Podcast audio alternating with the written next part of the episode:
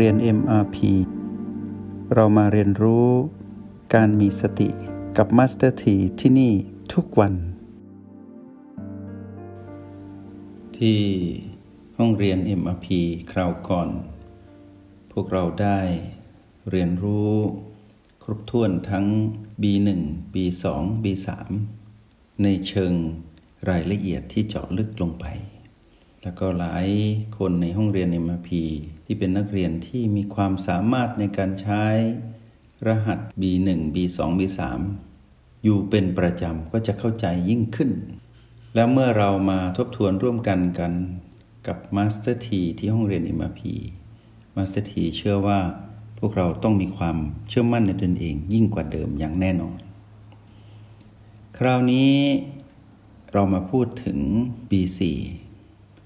B4 นั้นเป็นการเริ่มต้นเรียนรู้ลมหายใจภายใน ก่อนหน้านั้น B1 B2 B3 เป็นเรื่องของลมหายใจภายนอก ก็คือการสูดอากาศหายใจเข้ามา ซึ่งมีทั้งสองแบบคือแบบบังคับ และแบบธรรมชาติ แบบบังคับก็คือบังคับตนเอง แล้วก็ให้ตนเองนั้นบังคับให้กายนั้นหายใจเพื่อให้ตัวเอง และกายร่วมมือกันในการทำให้ตนเองนั้น และกายด้วยนั้นตื่นพร้อมกัน มาอยู่กับปัจจุบันขณะ แบบ B1 และ B2 และ P เป็นธรรมชาติก็คือ B3 สบายสบาย ตรงนี้เราผ่านประสบการณ์การเรียนรู้ว่าด้วยเรื่องของลมหายใจภายนอก หรืออากาศหายใจที่เราสูดเข้ามาในชีวิตในส่วนแห่งกาย แล้วเราซึ่งเป็นจิตผู้มาใช้กายนี้อยู่ ได้เรียนรู้คู่ไปกันกับที่กายได้ทำหน้าที่อยู่ ทั้งในแบบที่บังคับ B1 B2 และแบบที่เป็นธรรมชาติที่เป็น B3 ณจุดเดียวกันนี้ที่ในโพรงจมูกยังมีสิ่งที่ต้องเรียนรู้อีกหนึ่ง B ก็คือ B4 ที่เราพูดมาทั้งหมดที่เป็น B1 B2 B3 นั้นเป็น การสัมผัสรู้ที่ผิวสัมผัส ที่เป็นผิวหนัง ที่มีเส้นประสาทรับรู้การสัมผัสที่อยู่ในโพรงจมูก แต่พอเรามาเรียนรู้ในจุดเดียวกันนี้ มีความเป็นพิเศษก็คือ ในชั้นใต้ผิวหนัง มีเส้นเลือดฝอย กระจายอยู่ทั่วไปในใต้ผิวหนังของจุดสัมผัส B1 B2 B3 ที่อยู่ในโพรงจมูก มัสถีอยากบอกพวกเราว่า ทุกเส้นเลือดไม่ว่าเป็นเส้นเลือดใหญ่ เส้นเลือดแขนง หรือเส้นเลือดฝอย ย่อมมีแรงดัน แรงดันนั้นเกิดจากการสูบฉีดของหัวใจในยามที่หัวใจเต้น ซึ่งเป็นระบบที่อัศจรรย์มากในส่วนแห่งกาย เมื่อหัวใจเต้นและสูบฉีด เอาเลือดไปหล่อเลี้ยงตามเส้นเลือดต่างๆ เพื่อนำสิ่งที่มีประโยชน์ ไปเชื่อมต่อกับระบบกายที่อยู่ ในทุกจุดที่เป็นองค์ประกอบแห่งกายมนุษย์ทำให้เกิดการดำรงชีวิตในส่วนแห่งกายได้อย่างมีประสิทธิภาพ และมีประสิทธิผลในการดำรงชีวิตในทุกๆขณะ ทีนี้เมื่อเกิดการสูบฉีดของหัวใจ ไปตามหลอดเลือด ก็จะเกิดสิ่งหนึ่งที่เรียกว่าแรงดัน แรงดันนั้นเกิดจากลมภายใน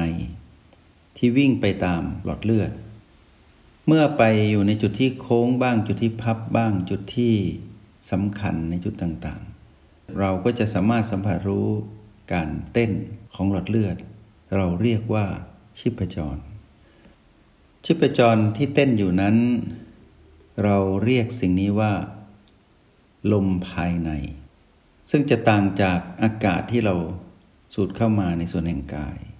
แล้วเราไปสัมผัสรู้ อันนั้นเรียกว่าลมภายนอก ซึ่งเป็นเรื่องของ B1 B2 B3 แต่นับแต่นี้ไป B4 ถึง B7 จะเป็นเรื่องของลมภายในว่าด้วยเรื่องของชิพจรชิพจรที่อยู่ใต้ผิวหนังในโพรงจมูกณจุดเดียวกันนี้ ที่เป็น B1 B2 B3 ที่เราสัมผัสอยู่ เมื่อเราสัมผัสลึกเข้าไปนิดหนึ่งหรือชิดเข้าไปที่ชั้นผิวหนังโดยใช้พลังจิตของเราเองที่มีสติ มาสัมผัสตรงนี้ เราจะรู้สึกถึงการเต้นของชิพจรในโพรงจมูกชิพจรที่เต้นอยู่ในโพรงจมูกนี้ เรียกว่า B4 B4 นี้จะเต้นเป็นจังหวะเดียวกันกับหัวใจเต้น แต่มีความเบากว่า เพราะว่าอยู่ปลายทาง เนื่องจากเป็นเส้นเลือดฝอย แต่นักเรียนในห้องเรียนนิมาพีผู้มีประสบการณ์การเรียนรู้ ในลมภายนอกแล้ว ก็ไม่ลำบากที่จะสัมผัสรู้ตรงนี้ ทีนี้ผู้ใดที่ยังไม่สามารถใช้พลังจิตของตัวเองที่มีสติมาสัมผัสรู้ ชีพจรที่ B4 มาสถีก็แนะนำว่า ใช้นิ้วชี้สองนิ้ว กดลงไปณจุดเดียวกันกับที่เป็น B1 B2 B3 ที่เรามักจะได้ได้ยินมาสเตอร์ทีพูดว่าจุดที่เราชอบแค่ขี้มูกนี่แหละ พอเรากดลงไปพอประมาณแล้วลองสูดลมหายใจเข้าไป แบบ B1 หรือ B2 หรือใช้วิธีพูดให้ออกเสียงให้เกิดแรงสั่นสะเทือนมาที่ปลายนิ้วมือที่แตะลงไปณจุดในโพรงจมูกนี้ จุดที่เป็น B4 นี้ก็จะมีอาการเต้นตุบๆ ให้เราได้สัมผัสรู้ที่ปลายนิ้ว พอเรารับรู้ว่ามีการสัมผัสรู้ที่ปลายนิ้วปุ๊บเราลองสัมผัสลึกลงไปอีกหน่อย เราก็จะรู้ว่ามีการเต้นจริง ๆ ของชีพจรในโพรงจมูก ณจุดเดียวกันกับ B1 B2 B3 นี่ก็เป็นอีกวิธีหนึ่งที่ทำให้เราสัมผัสรู้ได้ ในกรณีที่เรายังไม่สามารถมีกำลังของจิตที่มีพลังจิตที่มีสติ สัมผัสรู้โดยที่ไม่ต้องใช้นิ้วสัมผัสช่วย ในอีกกรณีหนึ่ง เป็นเทคนิคอีกอันหนึ่งที่สามารถทำให้เราสัมผัสรู้ B4 ได้ง่ายขึ้น มาสเตอร์ก็แนะนำว่า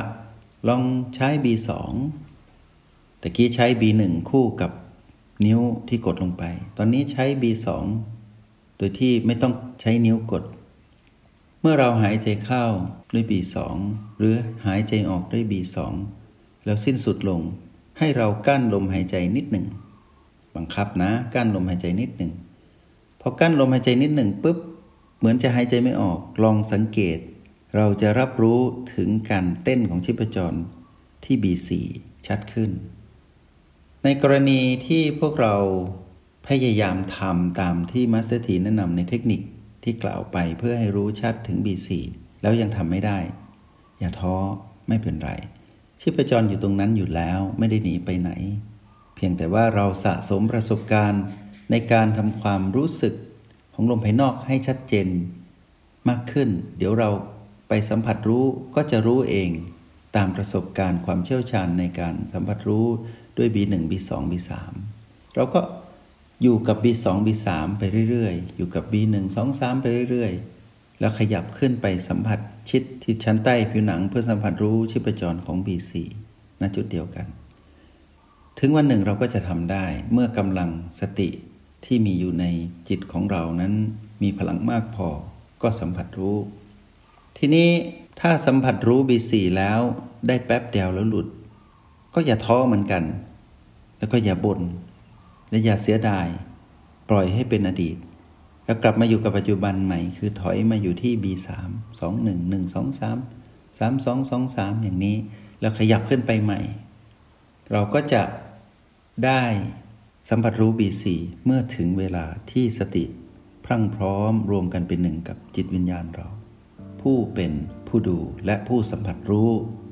ณบีสี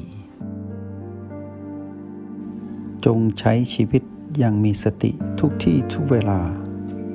แล้วพบกันใหม่ ในห้องเรียน MRP กับมาสเตอร์ที